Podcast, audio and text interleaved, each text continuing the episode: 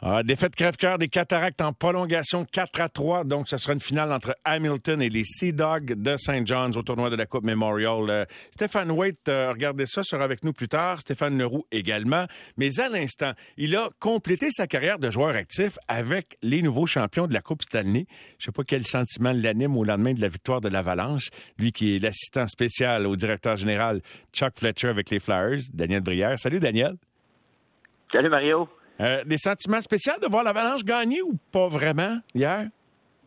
Oui, ben pour certains joueurs surtout. Euh, il y a trois joueurs qui étaient encore là.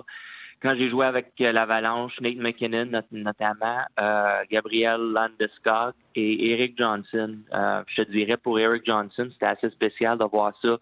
J'ai adoré ce que Landeskog a fait quand il a soulevé la coupe et est allé lui lui donner tout de suite comme comme prochain à soulever la coupe, c'était euh, c'était assez spécial. J'étais euh, j'étais content de voir ça. Euh, très très content pour mes anciens coéquipiers. j'ai juste trouvé le, le, le sentiment, c'est que je me suis je me suis retiré un peu trop tôt. J'aurais dû essayer de tirer ça un autre 5-6 ans avec eux autres. mais je pense pas que je me suis rendu là. non, mais tu trouves-tu que tu t'es retiré trop tôt pour vrai? Une petite parenthèse, ouais? Ça t'arrive que ça te passe par l'esprit? Ouais? Non, non, non, pas du tout, pas du tout. J'étais rendu là, j'étais au bout du rouleau, il était temps. Euh... non, j'ai aucun regret de ce côté-là. Mais écoute, tu l'as dit, j'ai posé la question, un petit quiz aux auditeurs et aux auditrices juste avant la pause t'annonçant, et je leur demandais combien de joueurs euh, qui étaient là avec Daniel en 2014-2015 ont soulevé la coupe hier, et t'as répondu à la question quiz. Est-ce que c'est étonnant ou non? Tu sais, Landeskog, on parle de... Ça fait 12 ans qu'il a été repêché, McKinnon 11, André Tourigny dit une reconstruction, ça prend 10-12 ans. J'espère que ça peut être plus vite que ça. Qu'est-ce que tu en penses? Ouais. Ouais, ben écoute, 10-12 ans, je, te dirais que c'est peut-être un peu long. Moi, j'aurais mis ça à un, entre 5 et 7 ans. Je crois que c'est possible de faire ça. Euh, 5, c'est peut-être forcé un peu, là, mais 7-8 ans, c'est probablement pour moi le, chiffre que je vois un peu plus euh, sérieusement. Euh, mais écoute, Landeskog est là depuis très, très longtemps. Euh, tu sais, j'ai un petit à côté de ça. Je me souviens encore, ma première journée au Colorado, dans, quand je me suis présenté au camp d'entraînement, on était peut-être deux, trois, quatre jours avant le, début du camp d'entraînement, mais je suis rentré dans la chambre ce matin-là. Puis euh, la majorité des vétérans étaient déjà en ville, étaient déjà, dans, la chambre en train de s'habiller. Je suis rentré là, puis il était capitaine depuis un an, un an et demi peut-être, le Landeskog à ce moment-là, 22 ans seulement. Euh, il y avait des gars comme euh, Eric Johnson, il y avait Jerome McGinley qui était là, il y avait quelques autres vétérans. La première personne qui s'est levée pour venir me, serrer la main puis me, me, dire bienvenue dans, l'organisation de l'Avalanche, était Gabriel Landeskog, à 22 ans. Euh, c'est là que j'ai compris pourquoi il était capitaine déjà. Euh, puis je suis pas surpris là, de le voir soulever la coupe, d'avoir été un des leaders de, cette équipe-là. C'est sûr que des gars comme McKinnon puis Kale McCarr qui, qui sont électrisants, mais, mais le connaissant, je vous dis, c'est le vrai leader dans cette équipe-là qui est capable de garder cette équipe-là ensemble. C'est Landeskog. Il m'a impressionné du jour 1. Puis encore aujourd'hui, là, c'est euh, c'est la raison, il est comme la, on dit le, la glue en, anglais euh, de cette équipe-là qui garde tout en place. Ça a été euh, une bonne décision de, de l'Avalanche de le garder l'été dernier. Et Joe Sakic était très élogieux envers Landeskog. Et, et je me rappelle de, de, de cette histoire-là que tu m'as déjà conté il y a plusieurs années, Daniel, de cette première rencontre avec, avec le jeune homme. Parce que tu arrives de l'extérieur, tu dois toujours te demander, waouh, ils ont donné vite le C, etc. Fait que lui, ça, ça laissait aucun doute. Mais ça m'amène à, autre chose parce que dans, dans les éloges de, de Joe Sakic à Landeskog et à son équipe, bon, évidemment, il félicitait tout le monde. Mais jusqu'à quel point, pour tous ceux qui n'ont pas mis un pied dans un vestiaire d'une équipe active comme joueur actif, Daniel, que c'est important que, tu sais, je sais que c'est un mot galvaudé, le fameux leadership, là, mais que la chambre se mène tout seul. Tu sais, qu'une chambre responsable, fière, qui prendra pas de raccourcis. Qui, tu comprends ce que je veux dire, hein? C'est quoi l'importance dans ton puzzle, là, de, de, ça? Oui. C'est pas facile à trouver. Ces joueurs-là qui sont capables de faire ça sont, sont, sont rares. Euh, puis même à ce moment-là, écoute, Landeskog, là, ça s'est pas fait du jour au lendemain. Ça a pris quand même très, très longtemps avant que ça arrive. Euh, moi, quand je pense à ces équipes-là, des, équipes qui gèrent euh, toutes seules, qui n'ont pas besoin d'entraîneurs pour créer cette culture-là, notamment, notamment Sidney Crosby qui vient en, tête de liste. Euh, il y a aussi Jonathan Taves, euh, Patrice Bergeron, pour moi, est un, est un autre comme ça.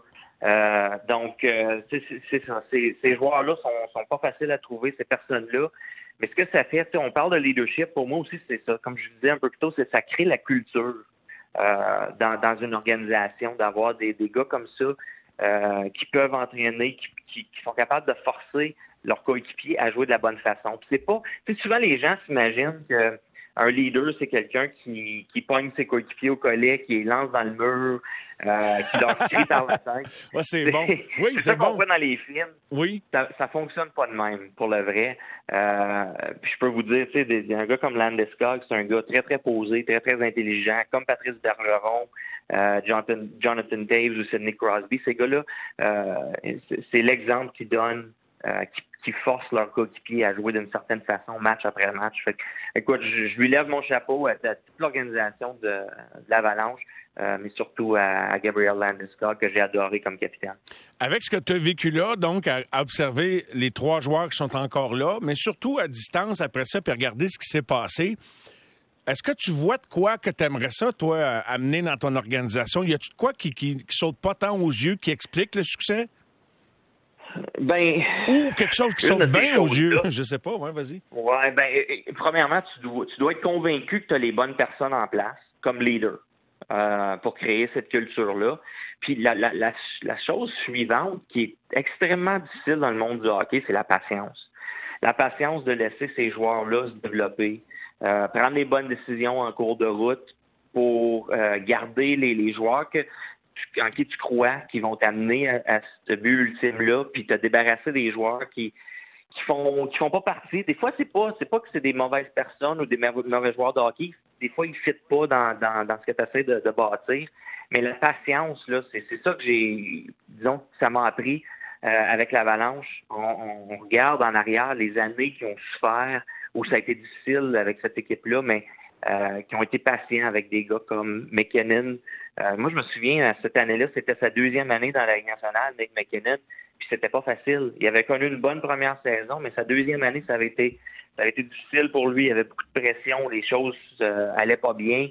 Euh, il y avait plusieurs rumeurs parce qu'en ce temps-là, il y avait aussi Matt Duchesne, il y avait Ryan O'Reilly, on se disait, écoute, il devrait se débarrasser de, de McKinnon, c'est pas un bon joueur.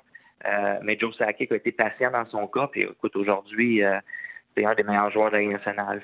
Hmm. euh, d'être patient, je te dirais, c'est, une des belles leçons euh, dans, la, conquête de la Coupe Stanley pour l'Avalanche euh, du Colorado pour moi. Puis nécessairement, puis tu l'as dit aussi, mais j'insiste là-dessus, c'est d'être patient avec les bons, parce qu'on a vu des organisations être patients, mais pas toujours avec les, bons. Oui, ça, arrive ça aussi, Daniel. Hein? Oui, ben ça, c'est ça. C'est, de comprendre quels joueurs peuvent t'amener euh, à, ce moment-là. Euh, pour moi, c'est Landeskog de l'extérieur, il y a sûrement des gens qui, se posaient la question pourquoi il est capitaine, pourquoi pourquoi c'est pas Nate McKinnon qui est capitaine, pourquoi c'est pas Kyle McCarr qui est capitaine de cette équipe-là? Euh, pour avoir mis les pieds dans cette chambre-là, je peux vous garantir que le leader incontesté, la personne qui garde tout en place, c'est Landeskog. C'est la raison pour pourquoi il est le capitaine, puis qu'ils n'ont jamais changé ça. Pourquoi ils ont donné à, à 21 ou 22 ans euh, ce titre-là. Euh, c'est toute une personne, c'est tout un joueur de hockey.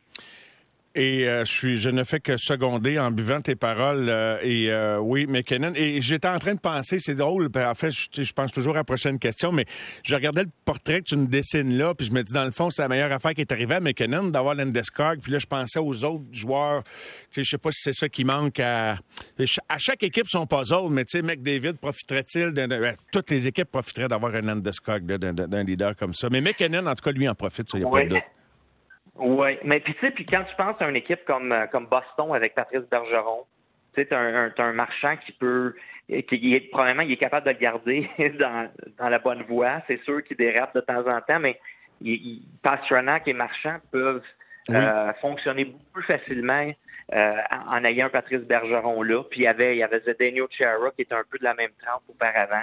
Quand tu penses à Chicago euh, avec Jonathan Taves, ça donne la chance à des, des Patrick Kane de, de, plus ou Patrick Sharp ou Marianne Marianne Ossa de, faire leurs choses puis de pas s'inquiéter euh, toutes les, responsabilités qu'un capitaine doit accomplir pendant une saison.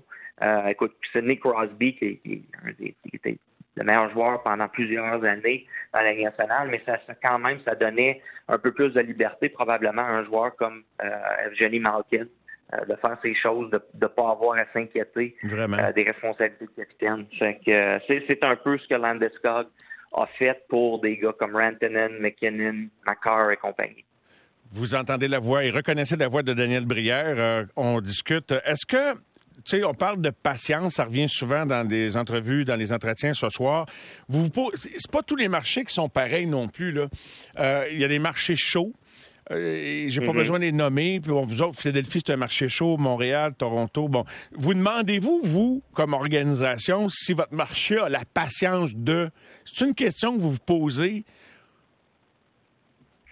Oui, euh, oui, tout le monde se, pose jusqu'à quel point tu peux, tu peux pousser la patience des fans. Il n'y a pas de doute là-dessus. Des propriétaires aussi.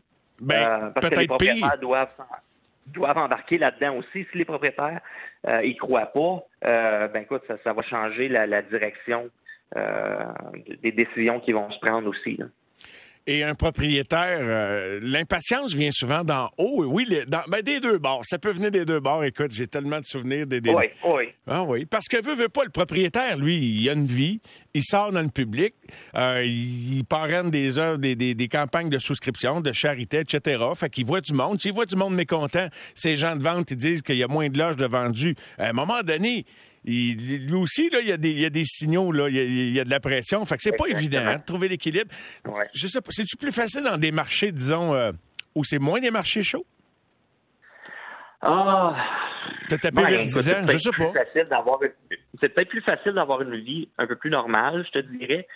Euh, mais moi, tu sais, au, courant de ma carrière, j'ai eu la chance de jouer dans des marchés euh, moins chauds. on pense à euh, Phoenix où j'ai commencé, Colorado, euh, mais j'ai joué aussi à Philadelphie, j'ai joué à Montréal, même à Buffalo.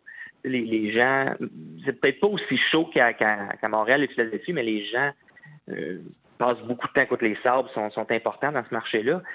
j'ai vécu un peu les, deux côtés de la médaille, puis j'ai adoré le côté passion de, jouer devant une foule qui vraiment, comment on dit ça, qui care euh, ben, qui ne s'en fout pas, qui, euh, qui est fier, qui euh, est, est, engagé dans. dans, dans c'est un, un, peu ça, un engagement du partisan dans la démarche de l'équipe?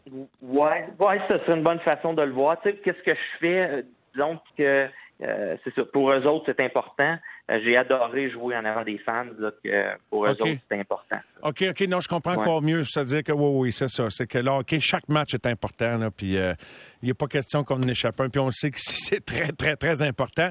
T'attends-tu, Daniel, puis on pourra se reparler la semaine prochaine. Tu arrives en ville, euh, on se parlera par téléphone euh, s'il n'y a pas d'autre façon, parce que je sais que ça va être très intense. Mais il y a beaucoup. Le, plafond salarial, as-tu l'impression que le plafond va provoquer des opportunités sur le marché pour euh, diverses équipes? Pour les équipes, tenter peut-être d'emprunter un raccourci ou d'accélérer un processus? Oui, ben il y a des possibilités. Ce qui est de plus en plus difficile les dernières saisons, pas encore pour la prochaine saison, c'est que le cap salarial bouge à peine. Euh, mais les joueurs continuent à faire beaucoup plus d'argent. Euh, il y a de moins en moins de place. Ça va être intéressant de voir cette année, euh, parce que les, gros joueurs vont sûrement se faire payer, encore une fois, les, les Godreau, Forsberg, Kadri. Euh, mais par la suite, là, les, les, les joueurs euh, du milieu de peloton, ça va peut-être être plus difficile. Ces joueurs-là pourraient se faire squeezer beaucoup plus euh, que par le passé. ils, pourraient, ils pourraient avoir des opportunités pour certaines équipes-là. des équipes qui ont beaucoup d'espace sur le cap salarial pourraient aussi avoir un avantage en allant chercher des joueurs à gros salaire. Ils pourraient se faire payer euh, par d'autres joueurs ou des choix repêchage. Donc, il y a des opportunités là euh, pour, pour les équipes qui sont bien placées là, avec leur, leur, plafond salarial. Vous, êtes-vous coincé en ce moment pour la prochaine saison sous le plafond euh, rapidement, Daniel? On n'est pas on n'est pas coincé. On est en meilleure position qu'on l'était les deux, trois dernières années. Mais je te dirais qu'on est quand même on est quand même pas on n'est pas au coup, mais on n'est pas confortable non plus. Là. On n'a pas on n'a pas les moyens d'aller chercher euh, un, gars comme Forsberg, euh, mais on devrait être capable de faire quelques petits changements là, qui, qui, disons, qui font du sens pour nous autres. Il va falloir être très responsable quand même avec le, le peu d'argent qu'on a on suit toi pour les convaincre d'être sage, Daniel, maintenant que tu as de plus en plus d'influence auprès de Chuck Fletcher. Et en terminant, tu n'étais pas là, ni Chuck, comme en position de prendre une décision. Tu sais que nous autres, quand un choix a été, euh, ça n'a pas été le bon choix dans l'histoire du Canadien, on s'en souvient longtemps. Le sujet Kyle McCarr a repêché quatrième, la Nick Nolan Patrick a repêché premier. Est-ce que c'est un sujet, Philadelphie, Dan?